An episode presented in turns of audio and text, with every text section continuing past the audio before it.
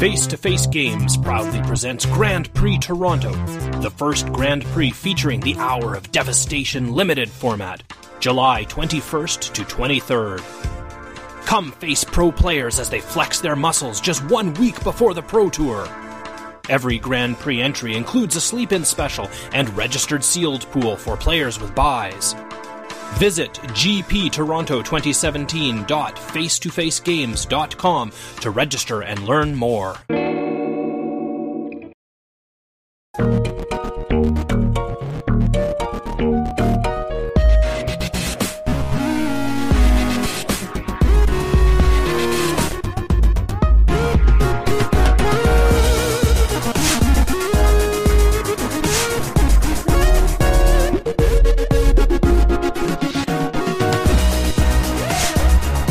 We are live from the First Strike podcast. This is KYT with the full house. But before we start the show, just want to give a plug to our sponsor, FaceToFaceGames.com, the #1 place to get your Magic the Gathering singles. This is our special countdown to GP Toronto episode.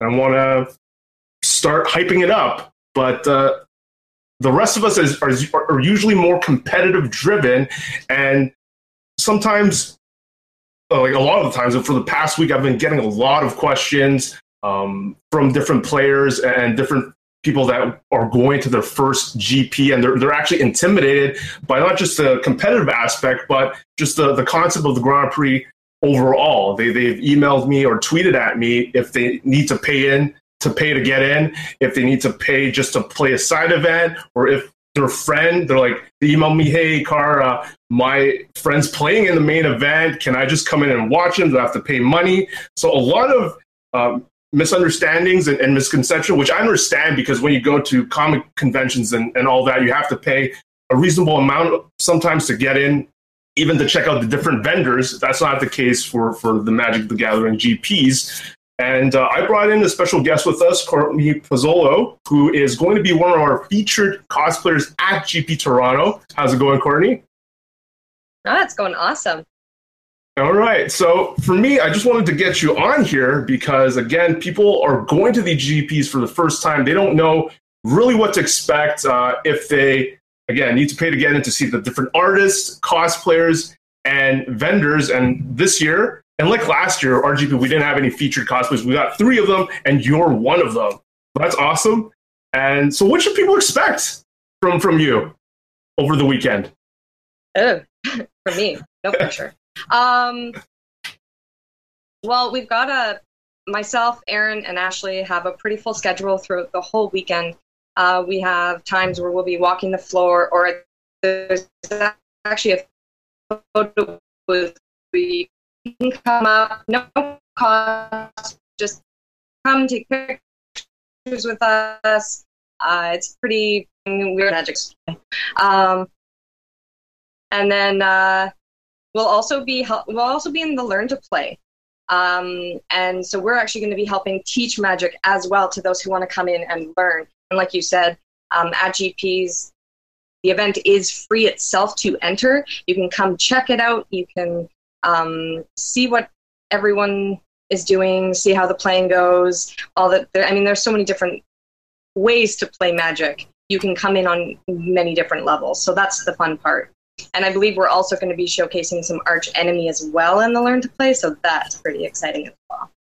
Ooh, and then, we're also going to take part in a couple events ourselves in the evening, so we also get to take part in play.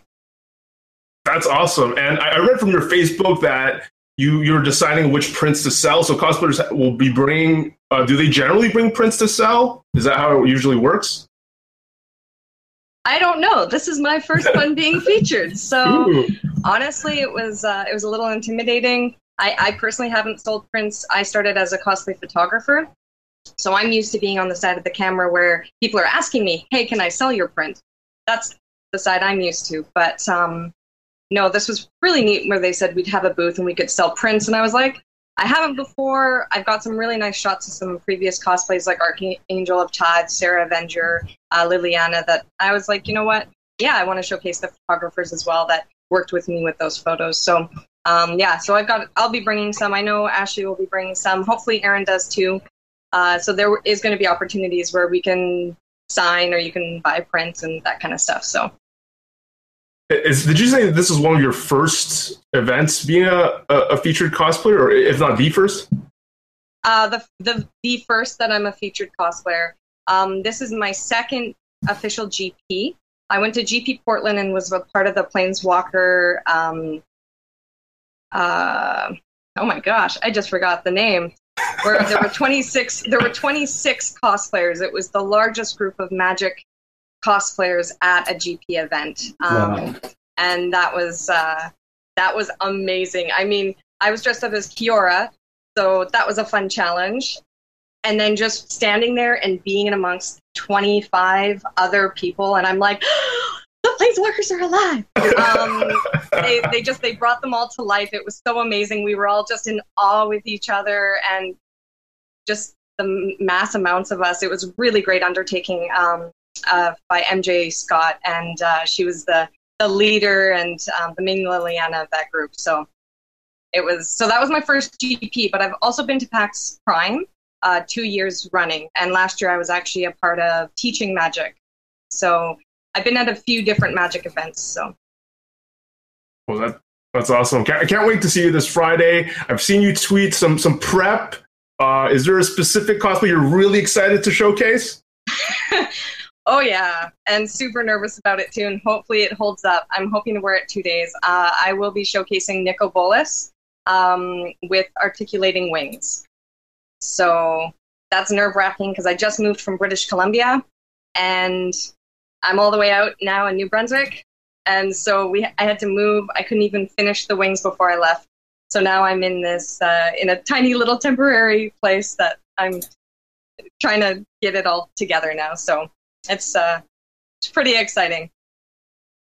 All right, Doug, any questions for my? Yeah, I guess my only question for you is when did you start cosplaying? Like just in your life, like when did you decide that you wanted to do this, and kind of how did it turn into Magic cosplay? Because I mean, maybe it always started as Magic for a lot of cosplayers. It started as something else and it evolved into Magic. So how did that kind of happen for you? I think for just growing up in general, my mom was the type where I started planning for Halloween 6 months in advance because she was really creative and I could think of anything and she would be able to put it together and make my dream come true kind of idea. Some really weird creative things. I was Indiana Jones at 5 years old. I even had the 5 o'clock shadow. It was great. Nice. But yeah, I think officially as a cosplayer, I started about 3 years ago. So that was about 2 years into my cosplay photography career. And I, of course, met a ton of cosplayers at conventions out in Vancouver. And it was... I just kept being inspired, and I was just like, I want to make something. And two ladies that lived near me wanted to do the Bimbettes from Beauty and the Beast, and they needed a third. Of course, growing up, Beauty and the Beast was a favorite of mine, and I just kind of was like, sure, I've never officially made a dress like that before, so if you can help me out, then I would love to. And, yeah, there are pictures on my Facebook with that, and it was just so much fun. And then from there... we were getting back into Magic around that time as well. And so I think for me, I've always been an art appreciator. Like I just love art. And if you tell me the name of a card, there's a very small chance I'll know it. If you tell me the picture, I'll be like, oh yeah, that one. Very visual, love the visual. And the artists are so talented in Magic. And just screams, I want to do that. So my first one was Archangel of Tithe, which I brought to PAX Prime 2 years ago. And that was really amazing. It was a big one. Or no, sorry. I did Liliana before that. Sorry. Liliana was my first one. But each character has really challenged me to also expand my cosplay and how I do that. So and the things that I work with. So if anything, Magic the Gathering characters have pushed me further than any of the other costumes I've done so far. So, and I mean, I like to play the game. It's fun. I'm a casual player. like joining Friday Night Magics when I can. My whole family does, all three kids. Oh, cool. My 10-year-old daughter, oh wait, she turns 11 on Friday. Oh dear. Both her and my son, who are 8, go to Friday Night Magic, and they've got their decks. And I mean, the last Friday Night Magic we went to in BC, she got second. They love the game and they love it all. So we're just a bunch of nerds.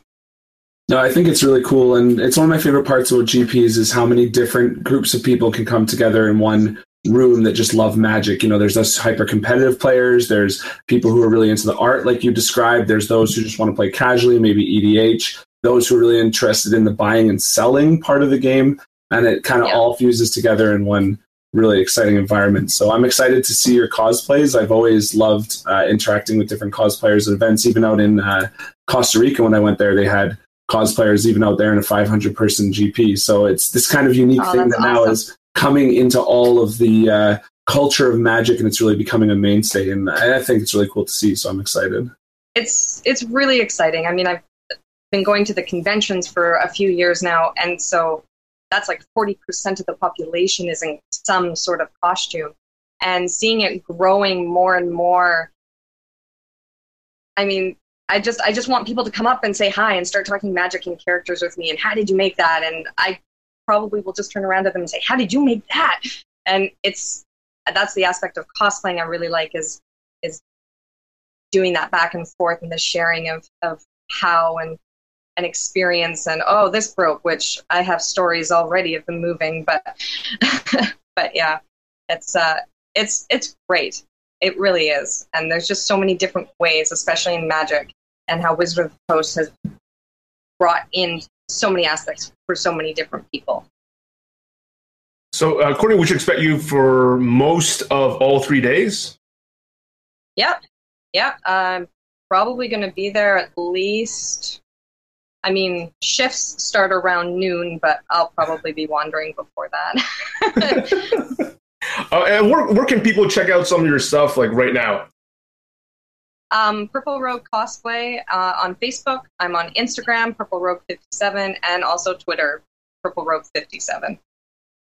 So, yeah, there's tomorrow there'll be a sneak peek. I just did a makeup test and everything with the headpiece of my Nicol Bolas. So there'll be a sneak peek tomorrow for that. Are you going to post that, like, on all three networks? Oh, yeah. Right, and if you want to check out more information, we do have a few pictures posted on the GP website itself, gptoronto2017.com. Just click the cosplayer tab right there, and there's 3 of them. Courtney's right there. Can't wait to see you Friday, Courtney. Me too. I'm excited. All right. Thanks. Thank you so much for joining and giving us some perspective from the cosplayer side, and we all look forward to seeing you on Friday. Yeah, look forward to playing and hanging out. All right. Thanks for coming on. See ya. That was Courtney Pozzolo, and it's pretty sweet to get her on and to get me hyped about GP Toronto even more. And I talked about our sponsor, Face to Face Games, at the beginning of the show. I didn't realize there was another sponsor in the house.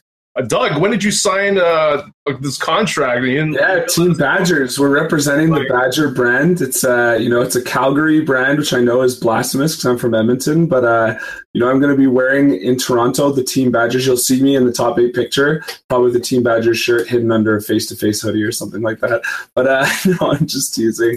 It's just a bunch of friends, and I've been coming back to Magic a little bit more lately. I went out to the Face-to-Face event in Edmonton and. It was really fun to play a few weeks ago, and I bumped into some of the Calgary people, and we just kind of started joking about, wearing the Team Badger stuff, and here I am back on the podcast wearing it, so just for laughs. Shout outs to Team Badgers. They're awesome people. Let's just jump straight to some new excitement standard. I may have mentioned this in the last show that Brian got me really hyped because he's been high on Hour of Promise. I got really hyped on the show because when they revealed that it was the card that was going to be the GP Toronto playmat, some people were like, "Yeah, it's kind of bad. Unexcited card was probably going to hit the bulk rare bin." But then Brian changed my mind. got hyped. He posted an insanely cool deck list in the First Strike Nation group. Brian, what do you feel about that deck right now after the results you saw this weekend? It's still the best deck in Standard. It's not even that close in my eyes. I don't know why everyone isn't playing it. I lost two win-and-ins at the PTQ, the Moto PTQ. Both were like just ultra narrow, you know, had 6 turns to draw a land in one game, never did it. The other game just didn't see a Sweltering Suns versus Moto Red, but it was still very close, lost in game 3 narrowly. I mean, I very easily felt like I could have run the table. The deck's great. The card's great. I think that people are kind of maybe a little soured on ramp because it didn't do anything this weekend. Like, there really weren't any successful lists. I think I was the highest placing ramp list in the Moto PTQ, and there was some, you know, floating around the SCG event, but it really didn't break through at all.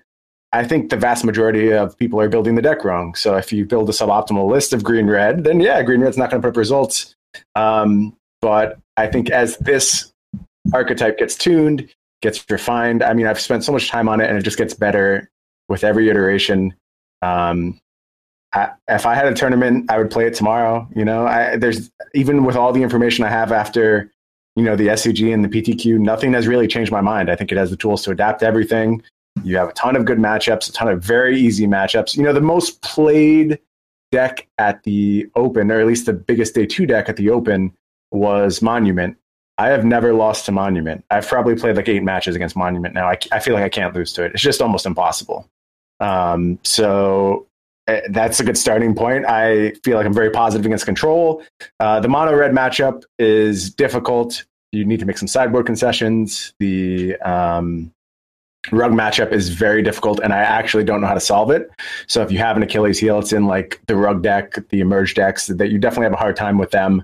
But it's not worse than like 40, 60. It's not like you're just absolutely hopeless, because you're a very powerful linear deck, and you have game against everyone if your pieces line up correctly. So yeah, wholeheartedly recommend the deck. I've been talking with a ton of people in the nation about it, you know, and kind of sharing my list as it develops. I'm kind of focused on Limited for the time being. I don't think I'll really do much more with it this week, but still a big thumbs up there. And I think you got a sweet card for your play, Matt. I don't think you missed the boat at all. Rob and Vince, the duo there. What do you think? Yeah. What do you think of Brian's continual excitement over his list? So I understand his excitement, and I guess in his bubble where he has his results to work off of, it's probably pretty sound, right? It's just the deck has not taken off yet, and I'm not sure if it's that the metagame is moving around enough, like so much, and it's hard to tune that list to a way that is playing like it's good against the decks that are good against it, since you don't really know where everyone's going to be yet. And it's not just like overtly insane. Although I do think the deck has merit, but there's a lot of decks that have merit. I don't know. I wouldn't say it's the best deck hands down. I think that there's just so many sweet decks in Standard. I'm not sure if there is a best deck right now. And I hope that we don't find out after the Pro Tour. I hope that the metagame continues to evolve, and that kind of the best deck moves week to week like it's supposed to in Standard, in a normal format. It so will. I hope Brian's wrong. Perfect. No, the tools in this format are perfect for that progression, that rolling Standard where things go week to week. And, you know, some of the discussion today in various social media groups was around the mill deck. And, like, a mill deck sounds kind of silly, but when you're talking about ramp succeeding and you're talking about other mid-range strategies, a mill's the perfect foil. You can't interact with them in any relevant way, and their clock is totally fine. It's like a better version of burn in the right metagame. Yeah. So, you know, there's not these oppressive pillars of the meta anymore, things like Marvel and, you know, Emrakul, nonsense like that. So we are able to have a rotating thing. So I should tone down my excitement a little bit. I felt like it was the best deck for that tournament. If I had a tournament today, I still think it would be the best deck. There will come a point where you're right, this is not going to be the best deck throughout the entirety of Standard. That's not going to happen in the Standard format. We're going to see a rotating Standard format for sure. Yeah. Brian, don't you think this deck, though, like just in the nature of the sort of marquee card being Hour of Promise, isn't it kind of flexible enough that you can pretty drastically adjust the deck based on the metagame as long as you're sort of accurately depicting the future metagame? I think so. I think it has less to do with Hour of Promise and more to do with the fact that this deck plays much more like a Jund deck than a ramp deck. You have a lot of flexibility in your game plans. You know, Thought-Knot Seer is a very adaptable card. It plays a lot of roles really well. In fact, there's only one card, one non-land card in the deck that none of my sideboarding plans involve taking out, and that's Thought-Knot Seer. It's just good against everyone. I think it may be the best card in Standard right now with the way it lines up against the themes of Standard and the various removal options. You get deserts too, man. You just get to jam that card, and I mean, you can kind of play Thought-Knot Seer whenever you want to, right? Yeah, you can, and there's going to be a lot of decks that explore that option because it's such a powerful choice right now. But you're spot on. There is some flexibility the Hour of Promise affords you as well, because you get things like Graveyard Hate, and you get this kind of. It's a really powerful thing for a ramp deck to be able to tap out on turn 5 and make defense. Like that's not something you usually have access against, and against. You know, I kind of got into a fight with Todd Anderson on Twitter this week because he's like, there's no reason to play the deserts in your deck. It doesn't make any sense. But against mono red, you'll get 3 deserts every time. Every single time, without question, you're making 2 zombies and ramping because you want to get something like, say, Ishkana or, you know, a Chandra to wipe the board. So having that option available to you is super important. You're right. There is a lot of flexibility, not only in your configuration, but in how you choose to play the game. It has a lot of strategic options open to it. And that's another point where it kind of contrasts with Jund and gets a lot of like flexible in-game planning. Right. That's more where my positivity lies. I think this deck has the tools, but you're completely right. On any given week, it could be a poor choice because this is a very good standard for adapting to what's going on. So, are you locked on green-red being the leading archetype right now, or like so? I think green-black seems like it could be. Yeah, I think they all have merit. I think you're exactly right. I think they all have merit, and I just kind of got furthest with green-red, and I have the most hours in, and probably at this point, like I'm a little too deep to go back. Like I know my green-red deck has gotten so much better as opposed to like my early green-white drafts, but I think you're absolutely right that every single one of these archetypes could be considered. So cool. Yeah, man, this standard suite. I'm just so sad that I'm not practicing standard right now. We'll have to wait till after GP Toronto. Yeah, this has been the first time in a while that I had to convince myself to like play limited instead of standard. Like, no, you have to practice for this tournament. Just play more limited. And I always think that it's been the opposite for about a year now, where I just want to play limited and not touch standard. Right. It feels weird to be on the other side. Doug, what are you most excited about in standard? What are you seeing here? We got this Michael Hamilton winning the SCG with Dovinbon. Like, there's some craziness out there. No, I'm all in on Thought-Knot Seer, man. Like, I think that Brian was right when he was saying this might be the best card in standard. I've been a huge fan of Thought-Knot Seer. It's carried me to some success in my time. But the deck that I'm looking at that I think just kind of pieces some of the puzzle together the best right now is the blue-red deck that actually started 9-0 in the Swiss of the Moto PTQ, falling in the top 8, we believe, to mono-red. But this deck is sweet. It's playing like 4 Metallic Mimic, just like hyping up the Eldrazi train. It's jamming a lot of Eldrazi's, like 4 Reality Smashers, and even has 4 Elder Deep Fiend to just kind of capitalize on things like your Sky Swanners that have maybe made some value and jumped something bigger out, or in response to a removal spell on a Reality Smasher. Like, this deck is just sweet, and I think Thought-Knot Seer is such a good place because, as we're kind of talking about, the standard is all over the place. You know, you're looking at this 4-color control deck that I can't for the life of me figure out how the heck it won a match, let alone a tournament. I mean, it has like no threats really, and it's just kind of a bunch of mediocre answers. But cards like Thought-Knot Seer are just going to be able to just look at their hand and take, their Glimmer, their best card. And in other matchups like the ramp deck, they're ramping up to something big, and you have the opportunity to pick their hand apart with cards like Thought-Knot Seer. So I'm all in on any Thought-Knot Seer deck. I can get behind Brian and what he's saying about this ramp deck, because Thought-Knot Seer gives them a very targeted way of disrupting your opponent in the mid game, which is pretty sweet. So give me Thought-Knot Seer, and I'm ready to go. Brian, looking at the results, are there other decks that piqued your interest? Almost too many right now. I think there's a lot of really good decks. I agree with Doug. The first place list, it looks like he had a binder with like control cards scrawled across the front in like a marker, and just grabbed the ones he really liked out of it, and that's how he put his deck together. Like, it's just such a random assortment of various cards, and I'd love to talk to him because It's totally possible that he had absolutely the most perfect reason for his exact numbers and knew exactly what he wanted to do. But just as an outsider looking at the deck list, it looks crazy to me.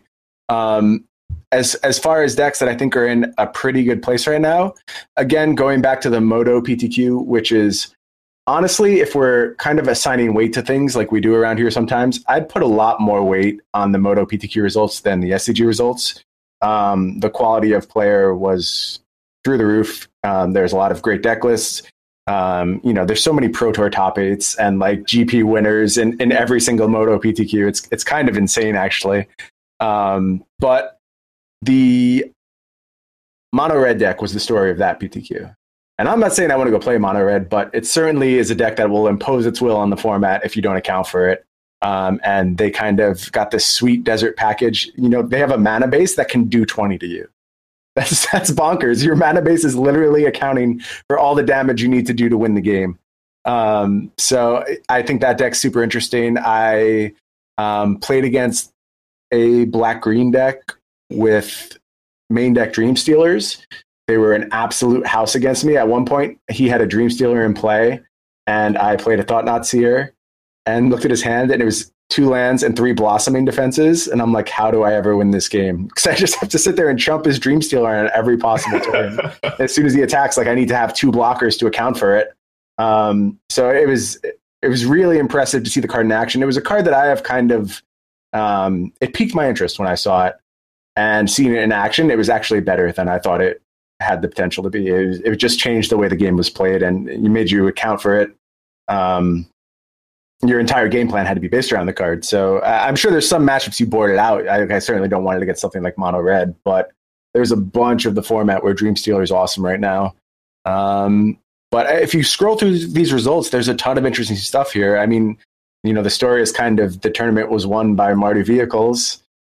I was a little low on Mardu Vehicles. Most people I talked to were low on Mardu Vehicles going into this tournament, but it won again. I guess kind of to the surprise of no one. It just seems to always win tournaments no matter what. Rob, where were you on Mardu Vehicles going into this week? I wasn't on board at all. And, you know, you and I tend to play Mardu Vehicles when it's an option. Yeah, I mean, I wasn't looking at it. I'm only not hyped about it because there's so many other cool things to do. Yeah, and I feel like they're close to as strong.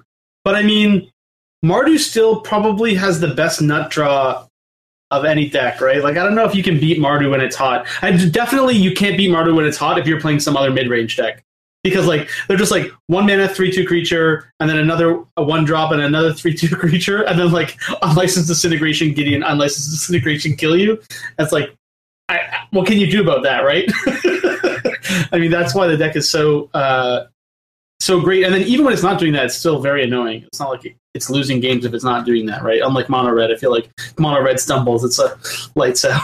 But yeah, I'm not surprised it's winning. I mean, the deck's still very good. It's also completely tuned. If you look at the list that like 8-1, like Beraldi's list, I don't know if he was the one that actually took it down. Yeah, he won.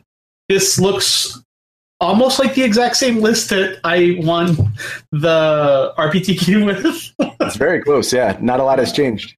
Yeah, it surprises me though. Like Arbeid is like such a good card to interact with Heart of Kieran in the early game. So I don't know. I was surprised not only that it won, but that there's 2 of them in the top 8 at 8-1. It's not even just like an outlier ran good necessarily. I mean, I could be attributing too much weight to. Yeah, the thing is, Braid doesn't matter because those decks that were running a Braid were just running Harness Lightning before. So, like, they could kind of kill Heart of Kieran when they wanted to anyways, but they have to wait for you to activate it to kill it. But you're like, you know, let's be honest, you're always activating it, right?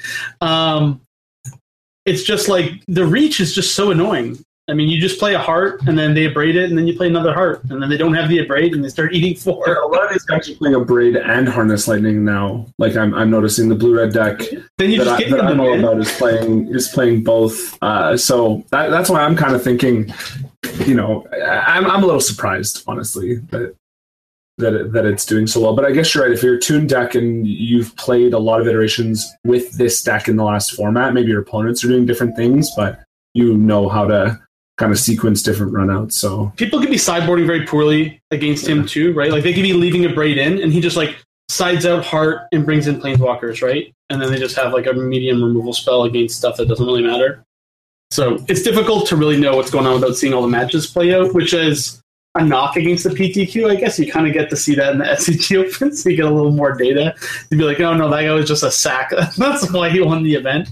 But yeah, I don't know. Mardu is obviously still good. Not surprised. But no, but let's be honest though. The thing about Mardu is that it's going to prey on any deck that's unprepared and like poorly built. A poorly built deck is going to lose to Mardu almost every time, and it probably exploits like inefficiency better than any deck in the format. You know, I think that a lot of people probably show up to week one with crappy decks. I mean, I'm sure there's a lot of people out there who say my deck was crappy for week one. I strongly disagree, but like they would have defended their deck the same way, right? And now looking back on it, you go, oh, that deck actually wasn't successful. So I think that its ability to prey on an undefined metagame certainly has a lot to do with it. Do I expect Mardu to be like the deck at the Pro Tour? I would be so surprised. I know we've said this before, but I would be very surprised if Mardu had any kind of showing at the Pro Tour. But would you be surprised if one copy makes top 8 and then wins it all? No, I wouldn't be too surprised at that. Yeah. I don't think that would be surprising. It's just like I don't expect it to be the most played deck. I don't expect it to be the most successful deck. But there will be copies, and it's totally plausible that some number could do well. Scotty sad. Brian, is it losing? Brian's losing its title. I love when the names you give like the best post-board deck in the format. It might still be that. It might still get that title. I don't know. I mean, whether or not it's true, there's enough other interesting stuff that's not going to have my attention for the time being.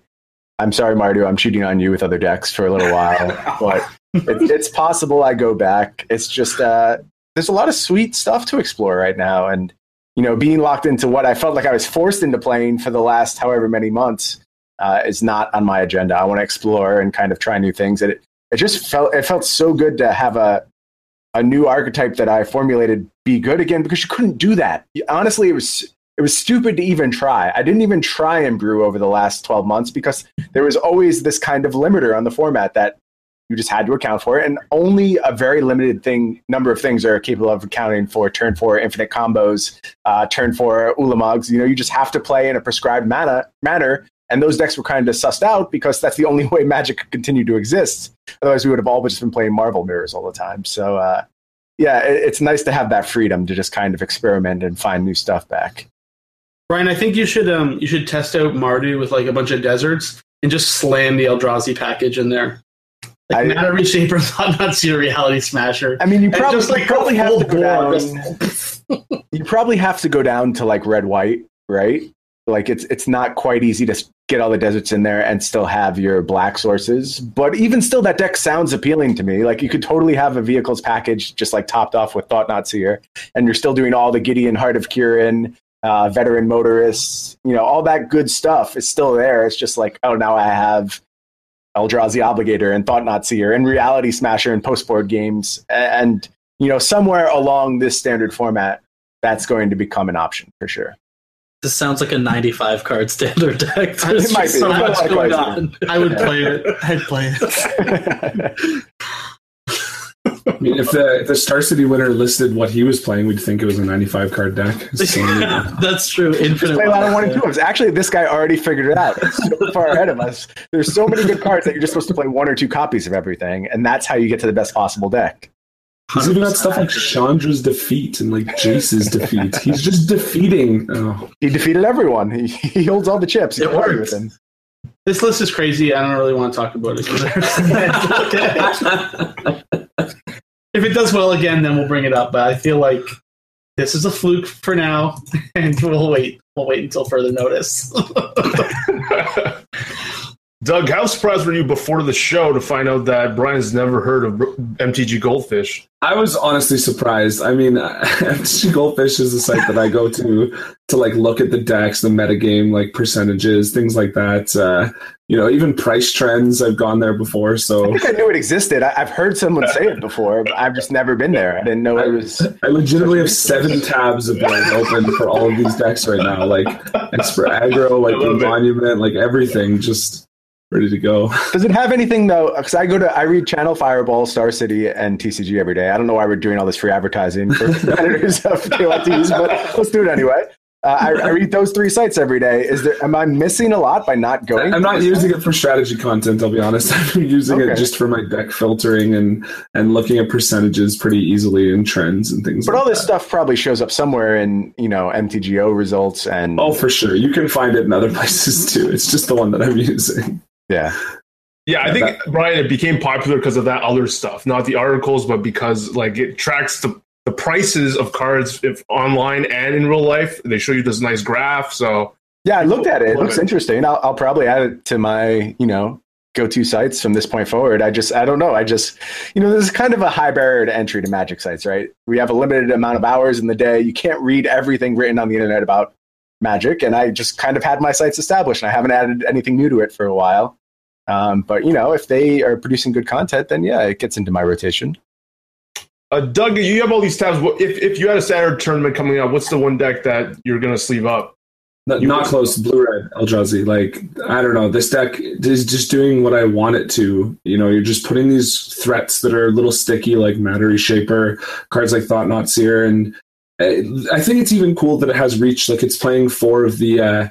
what is this called? Ipnu Rivulet, the blue desert, with no real intention of doing anything other than sacrificing it to the red desert, from what I can tell. So it just has even this reach in the late game to just kind of burn them out. Doug, it taps for colorless. Yeah, I know. It's a dual land. It's a dual land. It is a dual land for my Thought-Knots here, but you're not going to sacrifice it otherwise. Aether Hub is also the nut right now, I think, by the way. This card is doing everything in every deck because it taps for colorless as well as any color. So, I don't know. I'm a big fan of this deck. I lost to it at Pro Tour Atlanta. No, that was modern. That was a different thing. But when I see Vile Aggregate and Eldrazi Sky Spawner next to each other, I kind of get excited that you might be able to do something cool with it. So I'm gonna deep fathom Skulker people. I'm gonna get them. All right, let's move out of standard. A little store level news as my house phone randomly rings. Doug, take the F&M promo away. Sure, I'll take that. Car, answer my call. QIT being the only human being I now know who still has a house phone, but in other news, so from what I've read, we've complained a lot in the past about F&M promos not being up to snuff, not up to high quality, and I think WotC has heard us, and instead of going the direction of printing really cool F&M promos that are going to make it as staples in our decks, they're printing foil tokens. So a hot take from anyone in this particular group about foil tokens. Double-sided tokens. Double-sided, like zombies, right? Zombie on one side, zombie on another. Yeah, I don't know. It's kind of weird. I feel like WotC is just taking more and more steps, almost like every year or every quarter, to just push the competitive, the person that's trying to get on the Pro Tour out of the LGS. It seems to be their goal. They don't want them there. They for some reason, they think that everyone that's playing Magic at an LGS is there to just hang out and chill and kind of burn money just having fun. You would go out to the bar and drink, right? But a lot of, anyways, in my community, a lot of people are there to play, better themselves, try and figure out what's working, but also to win some credit and build a collection, right? And maybe trade with people so that they can have decks to play for the rest of the format. I don't see a lot of people that are just in there that are oh man, I just want to play standard because I can hang out with my six buds and see a bunch of people. That's kind of for after F&M, right? We go, we try and win, and then afterwards we go for food and drinks. So we don't really need to go to F&M to go out and hang out and play Magic. If that's what I was doing, I would just do that at home. I don't know why I would lose money going to an LGS if that was my goal. But WotC seems to think this is what people want to do, which is kind of weird. I've just never seen that in my community. And when stores try and do that, it's usually fought with a lot of pushback from the community about people feeling that it's not really worth their time to go and play there. But I don't know. It's just, they seem like they're going in this direction and they just keep pushing harder and harder on it. So I'm kind of disappointed in this change. Although these foil tokens are probably going to be worth more than a bad F&M card that they would pull out of standard. So at least I guess we have that, right? Like we're not going to get Noose Constrictor or damn, I can't even remember what the card was. KYT's buddy from Montreal played it in like some Esper control deck one time. It's like a very weird Factor Fiction where like you have to guess which pile you want to take or something stupid like that. It's like Truth or Dare or something really weird. Like it's just a Strictly Worse than Glimmer of Genius basically. But they did that one. I can't remember the name. It was so bad. I think it's still legal. Fortune's Favor. Fortune's Favor. Yeah, that's close. It's from BFC or something. I don't even know. Very successful standard. But yeah, that card's bad. But stuff like Aether Hub and Fatal Push are like sick, right? So like if they just like kept picking cards like that, then you can be sad about this token change. The fact that like their track record of cards is like pretty terrible means that this is probably like plus EV, unless they start picking like some really weird tokens. But the zombie tokens were worth like $5 to $10 or something like that. So maybe these will be worth $5 to $10. In which case, like you're probably just better off. But I feel like they're trying to make a change to like disincentivize people to come to try and win the FNM promo. Like the FNM promo is just like a bonus of being there and you just happen to stumble into a good record almost. So yeah, I don't know what your guys' opinions are on it. I'm kind of like neutral. I don't really care, but it's unfortunate I feel like their future stances on where they think competitive play is. I think to me, it just seems very weird that this had to come at the cost of FNM promos. Like there's nothing stopping WotC from just also adding monthly two-sided foils that they could give out as promos alongside FNM promos. Like, why do we have to have a fixed number of promos that come out each month? Like, if you're going to create promos, sweet, make more of them. People like them. Like, I feel like this is just a weird, arbitrary, like, why we're removing one to add another doesn't make any sense to me. I honestly think this is them responding to how well Star City's token collection's going, right? Like, that's a really big drive for people consistently, you know, going to the tournaments. Star City, I think, what are they called? Like, there's like Thursday Night Magics or whatever in the you get your USL pig and stuff. Yeah, you get all that, like the creature collection, right? Like people are buying sleeves for that now. Like it's a huge secondary market for SCG, and I think Wizards is trying to hop on the bandwagon of their third-party suppliers. So good on them, I guess. I just don't know why it had to come at the cost of FNM promos. There's no reason for that. Imagine if you've got a double-sided foil Goose of St. Traft, though. Like, that's, like, next level. That's the highest EV token, for sure. Yeah. You know what? If the other side... Angel on the other side. If the other side was the pro player cards, I'd be buying those in droves. I think you have a good point, though. It'd be like, I have a Rob Lombardi Goose, and I have a Brian Goose. You just...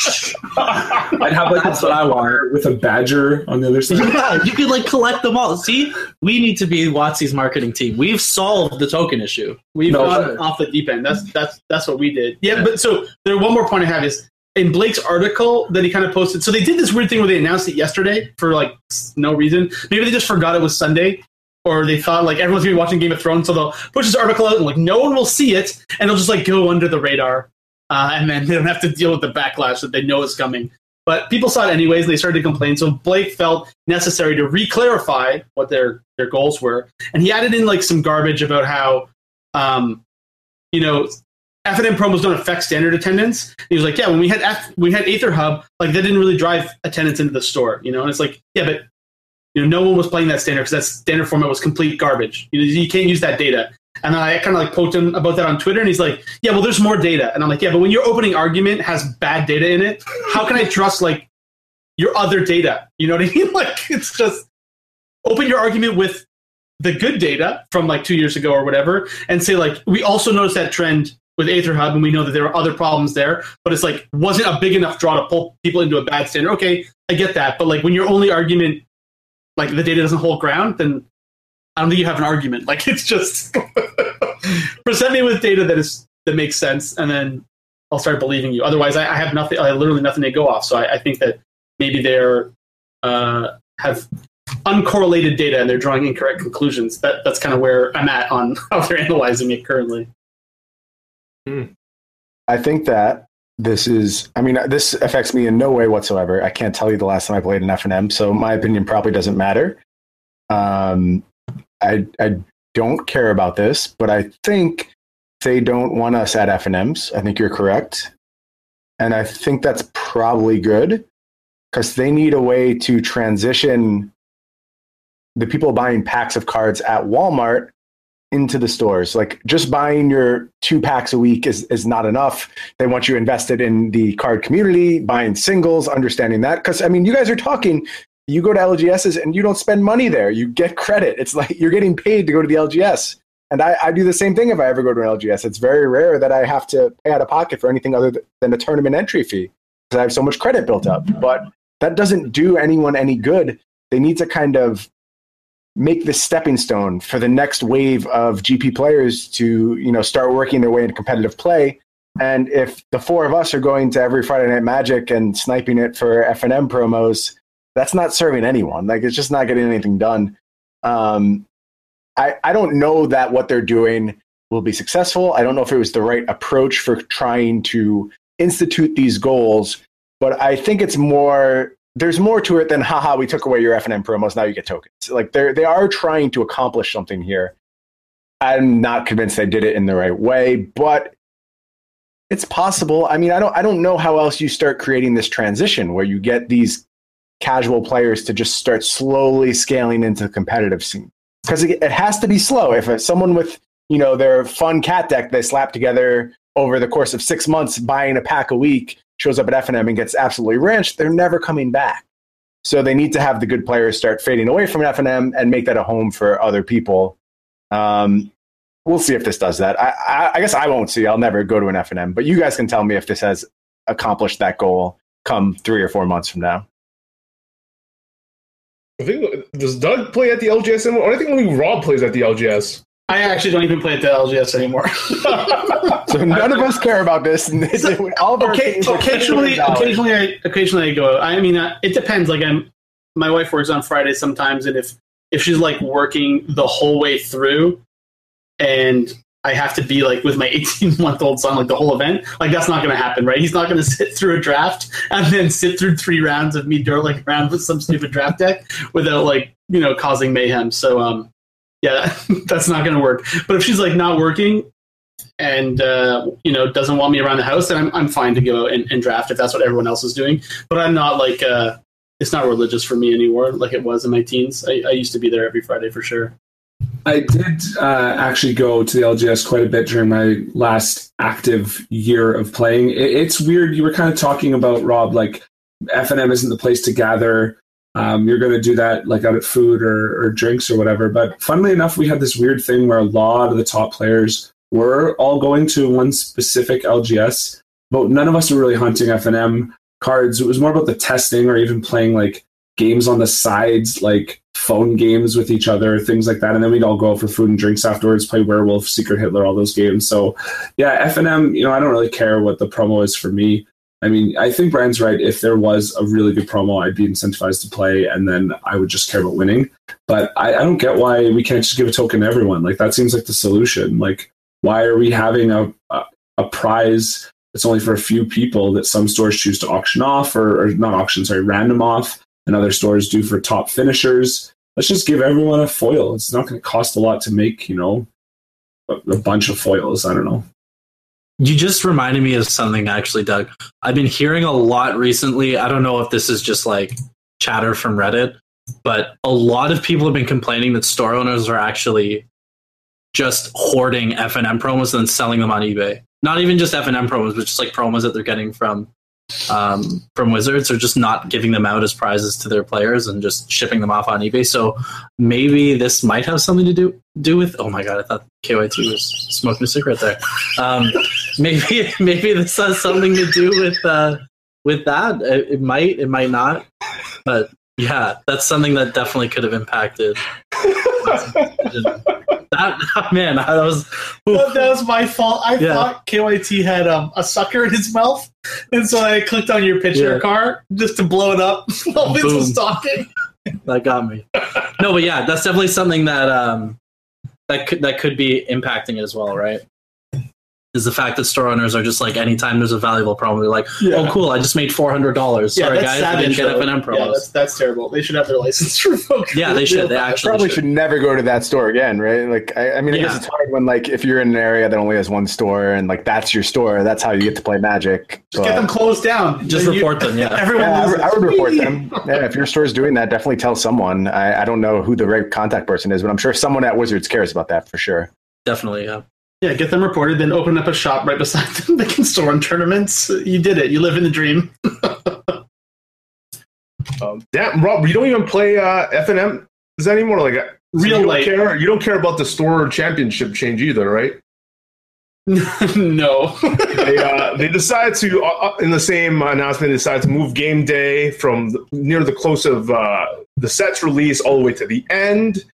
And I think we've talked about stuff like standard showdowns and stuff like that because, well, it concerns me as someone that sets up some of the weekend events at the local face-to-face game store. Again, just don't see how you can get that many people because there are just too many local pre-PPTQs around. And then who shows up for game day anymore when there's like 4 or 6 PPTQs around? Like, unless you're not...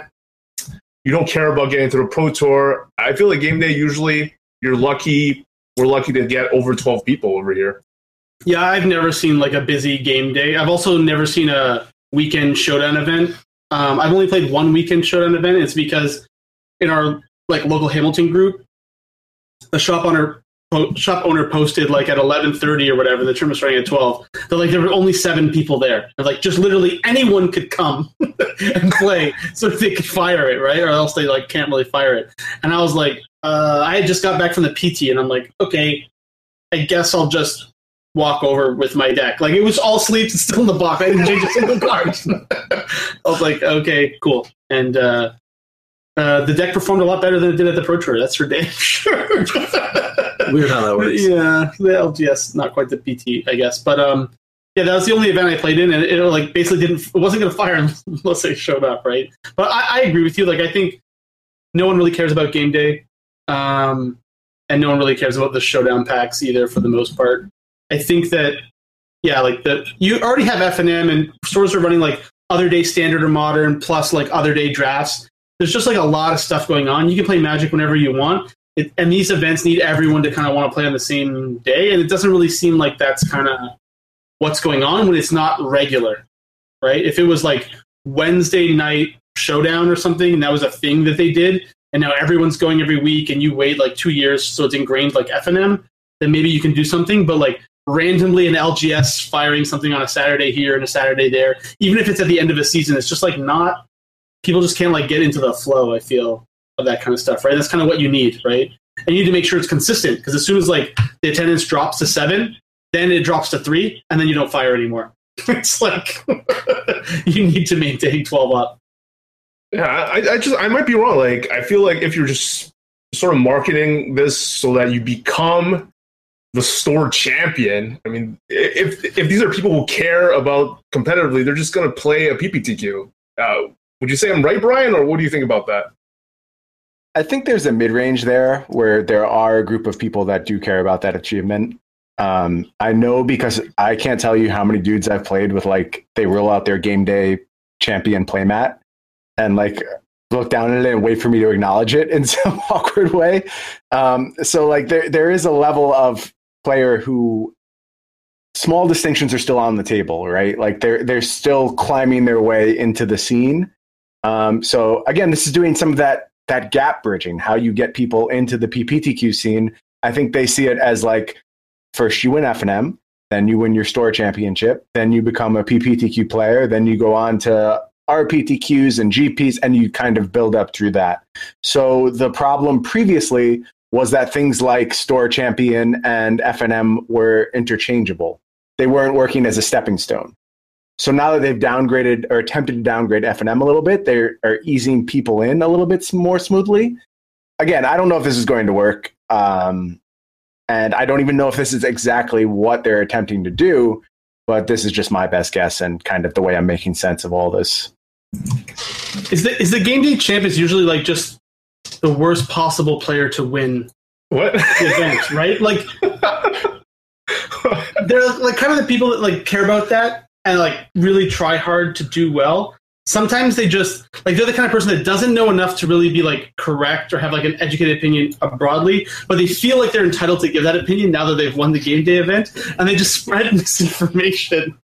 It's just it tilts me when I hear it. There's a lot of different types of players. But I do agree with like something Brian said, and I have just a small story. Hopefully this is appropriately placed here about how much people really care about these playmats, and when they win these tournaments and they get this recognition, they have this playmat. There are players who that means a lot to, that they feel like as they're rolling it out, you know. And for some players, that could be a Pro Tour mat for their one Pro Tour they've been to. That could be that, you know, that look at what I've done. Just a very small story. I was at the Face to Face Open in Edmonton a few weeks back, and there wasn't a lot of table space, and it was one of those where, you know, I'm sitting and there's the person in front of me and the two on either side of me. And when the playmats are all rolled out, I'm the only one without a playmat. And thus that means I have like no play space just because everyone's kind of encroaching my space. And I made a comment out loud that I think that playmats should be banned at tournaments because I just was like, I didn't have any space and I was just kind of saying it. And the daggers I got, like people are mad just looking at me like, excuse me, like this is my game day champion, Matt. You can't ban that. Like, like I got, people were not happy that I made that comment, and I was just trying to be kind of funny, but also like help them realize, like, because I said to them, "Can you move?" And they're like, "No, I've got my playmat here. You can put your lands on my playmats," and it's kind of like, okay. So I was playing like on this weird slant, but yeah, people really, really care about their playmats like a lot. So it's important, I think. The game day mats, I think, keep it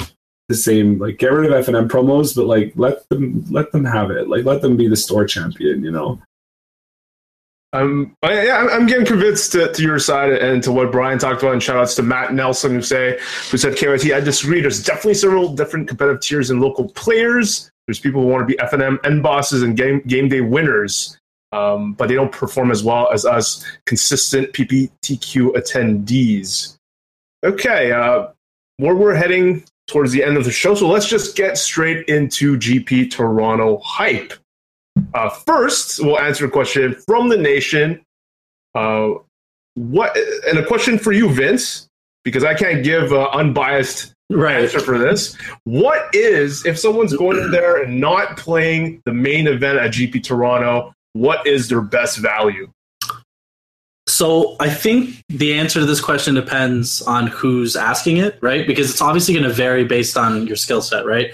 If you're a limited master, just grind the drafts, right? That's what I did in GP Montreal, and I walked away with a case for, I think it was $140 to sign up for the side events. So that worked out pretty well. I'm not saying I'm like a limited master, but it was definitely Vince isn't even a master. Yeah, exactly. This should help encourage people, right?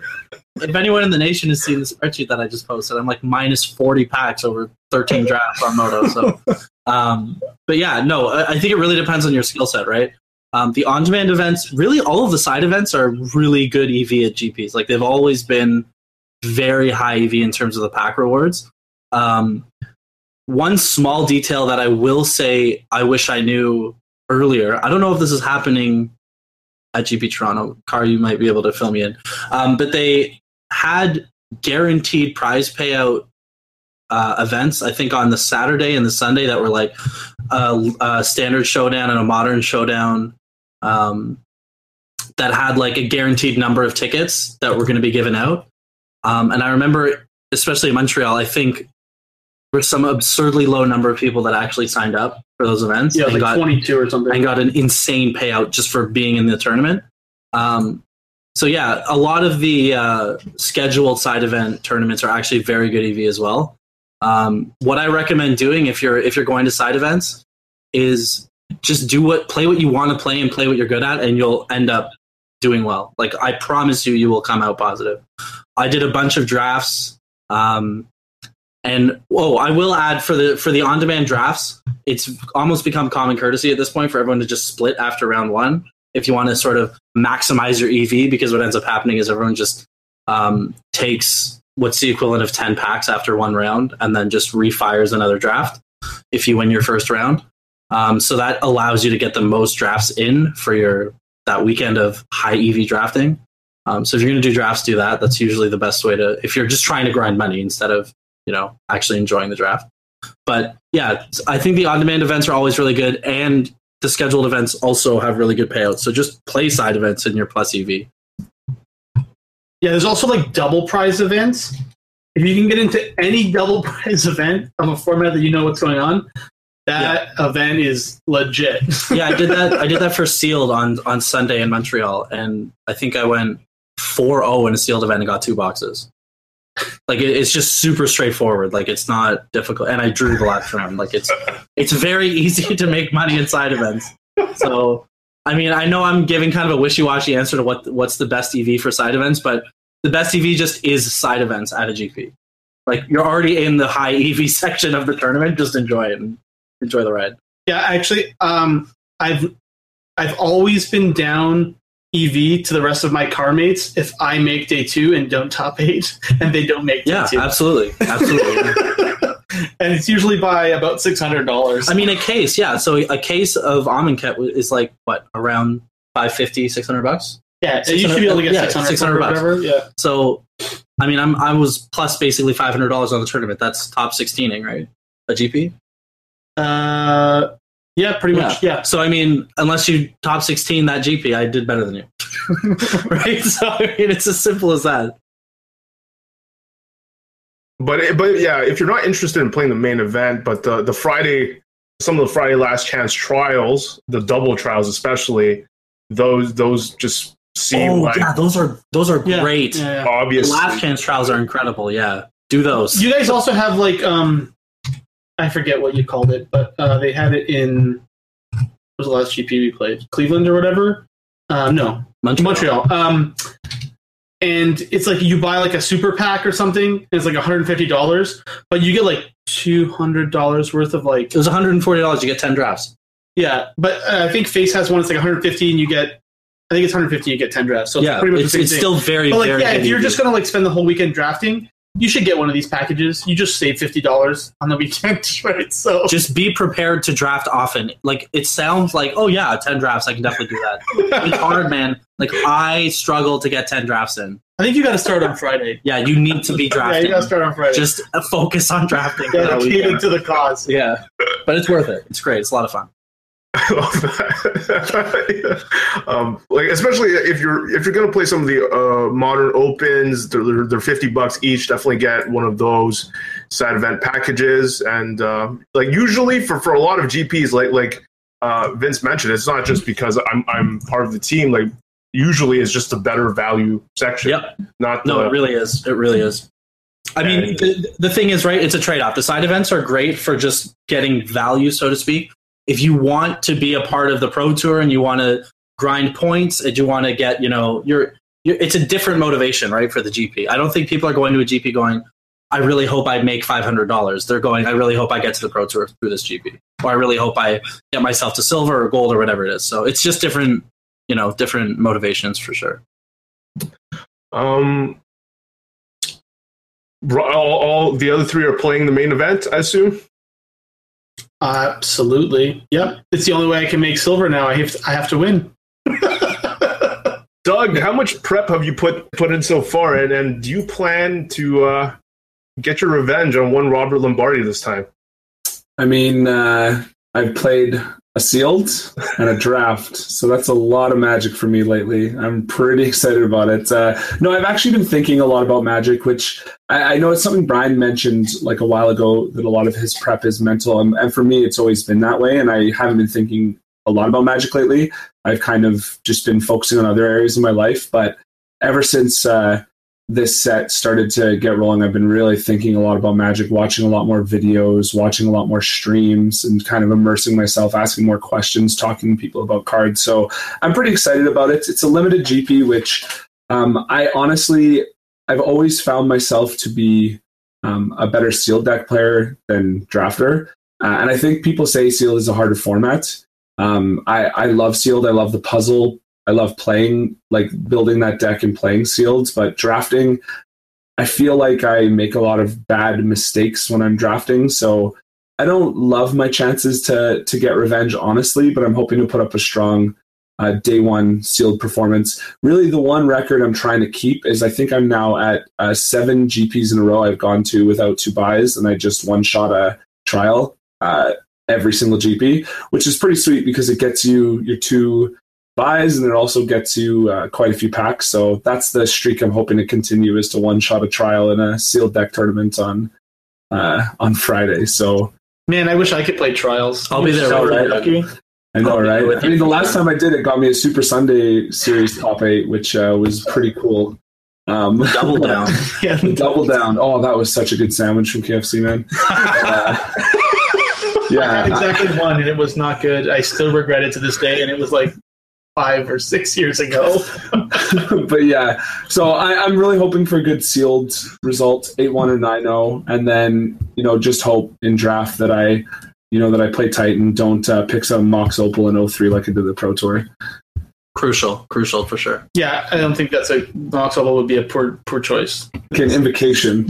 How about that? That would be bad. What are they called now? Masterpieces? I don't know. It's invocation, right? Is that this set? Maybe they don't have a name. I don't know. It is invocation. It's invocation. No one knows because no one cares. That's where we're at.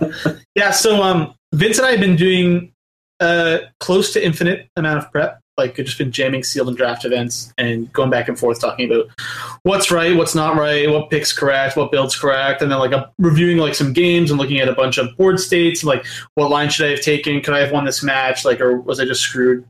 You know, just trying to figure out, like, where to be positioned in the format. Like, do you want to be aggro? Do you want to be mid-range? Do you want to be controlled? Do you want to be ramp? Like, just looking at that kind of stuff. Like, where do you want to be positioned?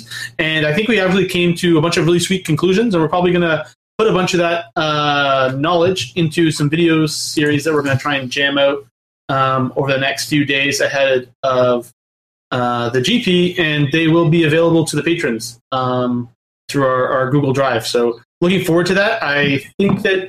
I mean, I'm hoping to put out a more useful product than what you would have got from someone doing a set review, like, as soon as the spoiler was finished, basically, right? Because we now have, like, a bunch of opinions that are validated instead of having a bunch of unvalidated opinions. And we're going to do a bunch of, like, really cool, like, game state review stuff that I think could be level-up moments for... a bunch of people, depending on, like, kind of where your skill level is. I know that it was at least a level-up moment for... one of us. Essentially what Rob's describing is I called him in on Skype a few times and I'm like, did I play this like a horrible donkey or am I just super unlucky? And Rob's like, no, you're pretty bad.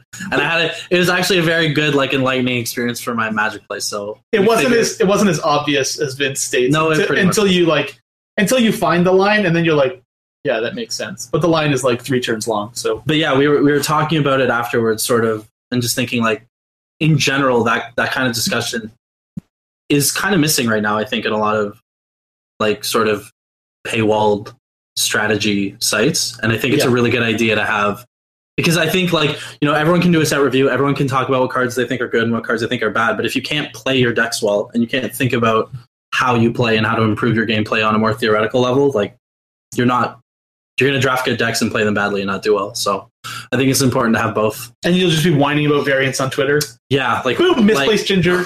A lot. Sorry, Derek. They call you out, buddy. our patron. Misplaced Ginger. Yeah. He knows his role. We love him. Yeah. So have you guys been crushing it in the online circle? No.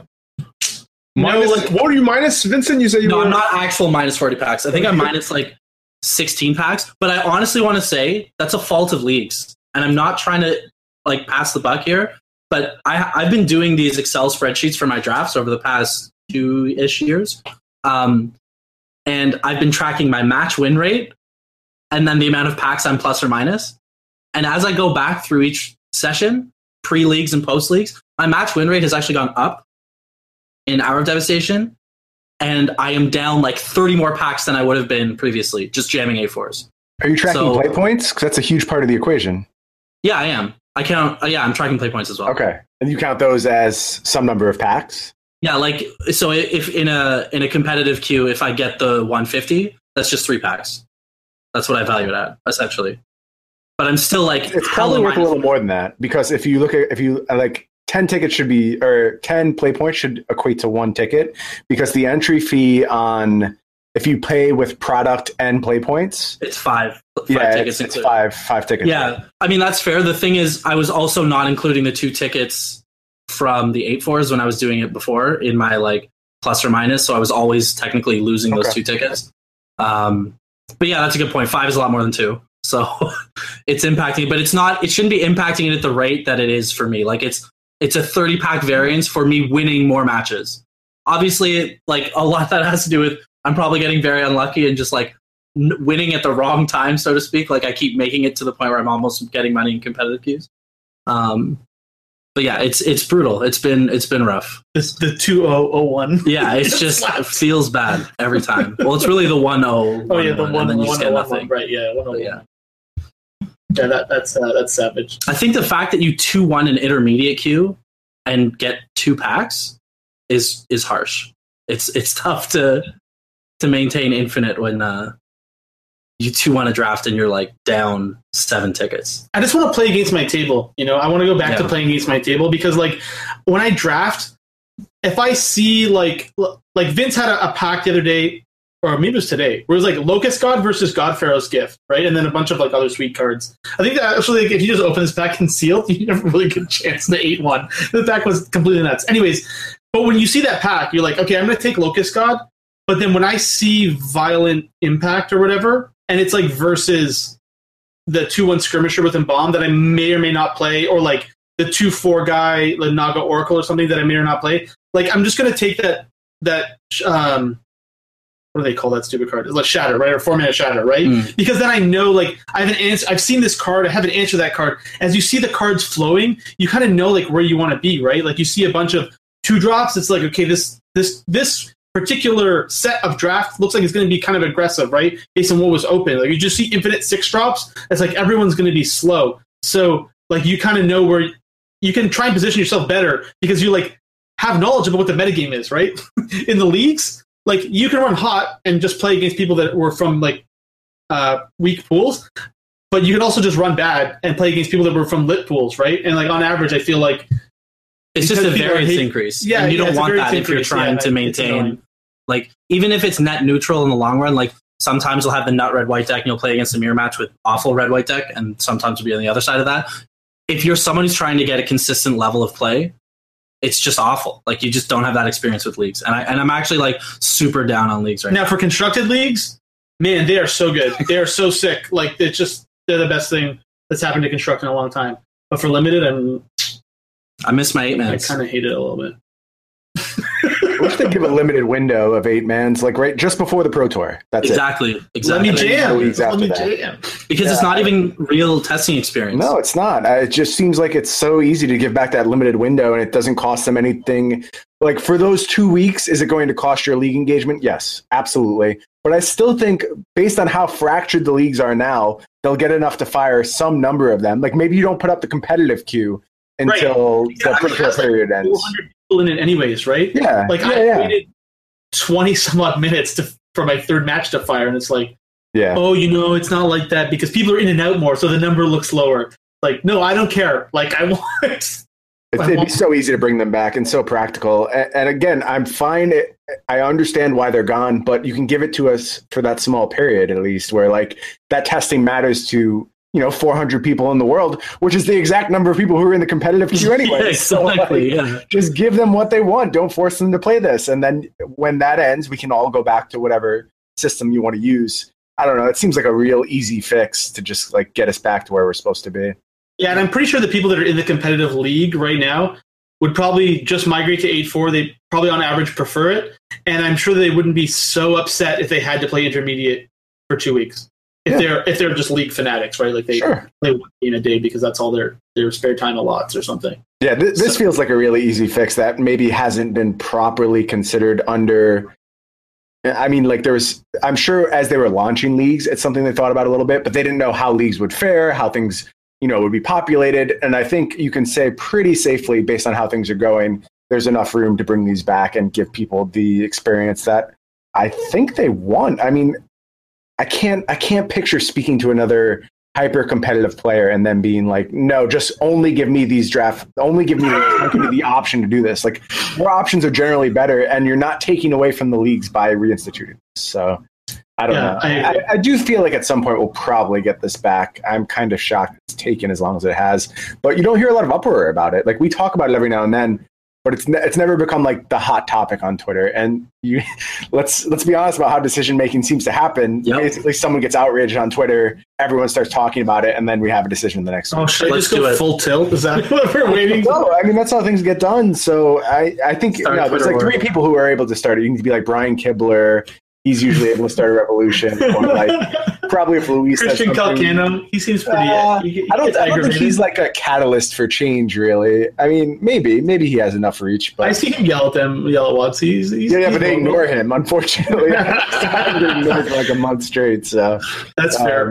So before maybe Carr either asks his last question or tries to wrap us up here, since we're going long, I want to clarify one point for maybe the real astute listener that was like, "Yeah, we heard me say, you should join the nation because we're." Going to release some sweet videos with sweet information," and then heard Vince say that he's down 1 million packs. So that was from the beginning to now. In the end, in the last 2 days, like things are trending in the right direction. So in the early game, it was bad. The format is not as easy as it looks. It's quite difficult. Actually, I think it's pretty sweet. But I think we have a good grasp on it now, and I expect that a limited rating will return to 1850 in order. I also think I'll up 1 million packs, and I'll yell at Vince if he does something stupid. So you don't have to worry about that. Yeah, like that poll I tried to make, right? Yeah. Anyway, no, I think the other thing too is, and this is a more like, I guess, philosophical point, is that results aren't everything, right? Like, I still know, even if I'm losing a draft, that I'm improving. I don't need to win the draft to be like, oh yeah, I definitely played better this draft than the draft that I OTU'd.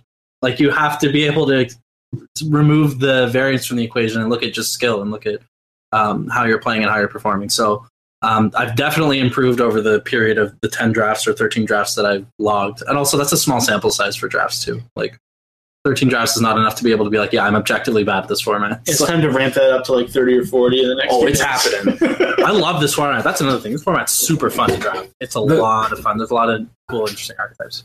The only thing that I want to say is I have been fortunate enough to have had as many hollow ones as tournaments I've entered of this format. I currently just drafted a double hollow one deck that I'm going to play once we're done. So just want to throw that out there. I have all the hollow ones all the time. That card it's fun, man. I like it. I can validate that what he's saying is true. I saw both hollow ones in his draft deck, and I saw a hollow one in his sealed deck. That's not a good thing. I know. I was about to say, I once like cycled on turn 4 2 cards and then played it, and I had 5 land in my hand, and I was like, why did I just cycle all this stuff? I'm not lying. I definitely did that. So because it just feels so cool when you do it. Yeah, I was like, hashtag value. This is great, but anyways. Brian, have you been grinding it? Have you been prepping hard for this event? Yeah, I've played a lot. Ooh, a lot. Any one pointer? Any one takeaway so far? That's asking a lot for a unified theory of the format that I haven't really thought out yet. I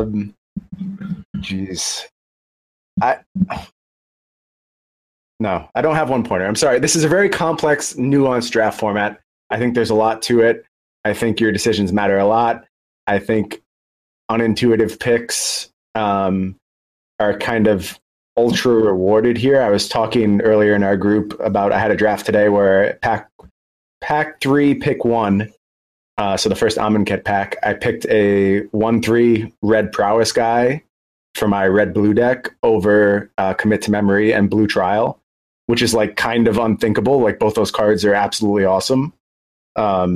But I'm 100% sure it was the correct pick. Like, you have to think about your archetype, and you have to think about what you're building towards and come up with coherent plans. But there's so many coherent plans.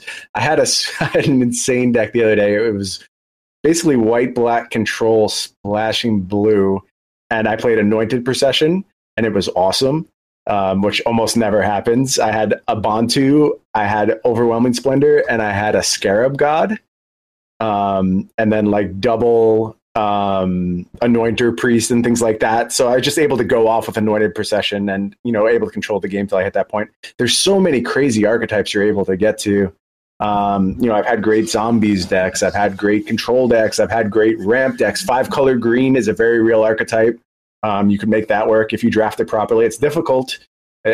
I think a lot of these archetypes have very high execution barriers and definitely will reward practice. But I'm loving this format. I want to like call my shot, but while I am very good at draft, I am not as, I mean, I think I'm good at sealed, but I do poorly at sealed GPs. If I feel like if I make it to day two, I'm totally fine. Like I am confident in my ability to rat off a 6-0 in any format, but I, you know, have struggled in the sealed portion of the last like 2 or 3 limited PTQs. You should be good at sealed. You're good at deck building. I think I am. I just like they were very early in the format. Like I played like week 1 formats, and I think I had still some misevaluations at the time because I wasn't playing a lot. I tried to do it just like on raw instinct. Yeah. So now hopefully I've played a lot and I am at a more secure place with my evaluations and kind of understand what a successful sealed deck looks like. So hopefully I'll have put that in the past, because my draft evaluations come around a lot quicker than my sealed evaluations. I'll say that. And I think there's a lot of other edges to be gained in draft that you kind of are given what you have to work with. Whereas I could figure out an archetype very quickly how to draft it. I can't figure out how to always make the best out of whatever mishmash of cards I'm given in the sealed pool quite as quickly. But I'm doing really well in sealed, and I'm doing excellently in draft. So hopefully it pans out. I don't know. It feels good right now. So, and I still have, a lot more time worth of practice. And the main thing for me is, do I enjoy the format? Because if I don't, I won't put in the time. I just lose interest and I'll go play Tekken or whatever else I want to do at the point in time. But all I want to do is play Magic right now. So, yeah. And granted, Standard is competing a little bit with that space, but mostly I'm just playing Limited right now. So it should be good. Ooh. Well, were you following Evo, Brian? Yeah, I watched pretty much all of Evo. I was, playing Magic on one screen and had Evo on the other screen. So yeah, USA still can't win a Street Fighter tournament. I don't think we ever will again. This was like our best shot in I don't know how many years. I don't think we won anything short of like maybe Injustice, which no one cares about anyway. But every major tournament I guess we got Smash if you want to count that. But I don't know, tough time for USA fighting game players. I hope, man, I hope to see that type of hype in a Magic event. The ending when you show the entire arena, it's like, wow. Yeah, it's pretty crazy. And you think about how much it's grown over the past few years. They definitely have done a great job. And I wanted to make it out this year. I couldn't quite make it work, but maybe next year I'll go. Right. I think that wraps it up. Oh, Doug, I think maybe Doug, this is a question for you, Brian. From Doug Strong, am I wrong saying that your level of play significantly ramped up with First Strike and Game now requiring you to have as much input? First few episodes of First Strike didn't feel like you were playing. Well, so it definitely has ramped up. I'm playing way more than I was previously. It's not really a consequence of being on the two shows. It's just that like I like Magic right now, and I'm kind of an asshole. I don't do things. I'm sorry, I'm not supposed to swear. I'm kind of a jerk. I don't do things that I don't like doing. Like, I'm just stubborn like that. If I'm not enjoying it, I'm not going to put in the time. But I'm enjoying Magic right now. I think it's in a really great place, and I've kind of been gushing about it, how good both Standard and Limited are. So I'm going to keep playing a lot of Magic. You got to strike while the iron's hot. If it gets bad again, though, I'm sure my level of play will probably dip back down. But I'm always thinking about Magic. I do think you probably get more out of me when I'm playing all the time, if we're being honest. But well, you take what you can get sometimes. I don't know. I get undefeated deck lists from Brian when he's not playing. That's true. When he's not playing, yeah. I would prefer you to go back to that. That was easier. All I had to do was take out a few cards. And, I was trying to build scratch this time. It's a harder iterative process. You can't strike gold every time. It's fair. I'd like you to go back to that. Okay. Being selfish, but I don't care. Wrap this up by thanking our First Strike producer, Jonathan Good, Kyle Smirchik, Derek Pite, Adrian Murchison, Zai Carrero, and we also want to mention our First Strike meetup, which is happening on Friday at Liberty Commons, unless it happens to be like ultra packed, in which case we'll update the event page. We're taking it to the streets if it's packed. So yeah, we'll take it to the streets if it packs. Hope to see everyone there, especially people in our First Strike Nation.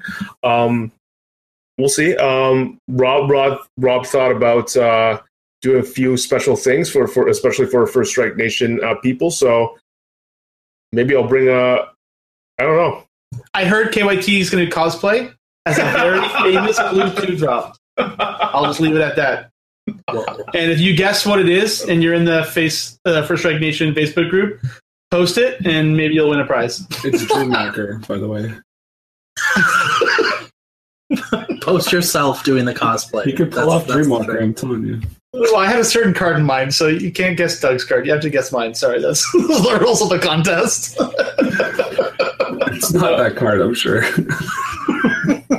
You're welcome, KYT. You're good to close. And while these guys are playing, I'll be doing a lot of video blogging and social media like blasting, whether it's on Facebook, Twitter. And I'd appreciate if the listeners have any ideas on what they'd like to see me do beyond the, because like Watsy's going to do the usual deck tech of people doing well in the main event. So I'm probably going to focus more on other aspects of the entire weekend, where it'd be like the modern opens at the GP, the different like higher level side events, and possibly focus on interviewing some of the cosplayers, some of the artists. So you guys have any specific thing you'd like to see me do or talk to, person you want me to interview, let me know in the comments. And for Rob, Doug, Vince, Rob, and me, we'll see you. Hopefully we'll see you on Friday. Friday night, come hang out with the First Strike Nation. So after that, we'll see you Friday. Not next Monday. We hope to see you Friday. Hell yeah! All five of us dressed up. No. Bye, guys.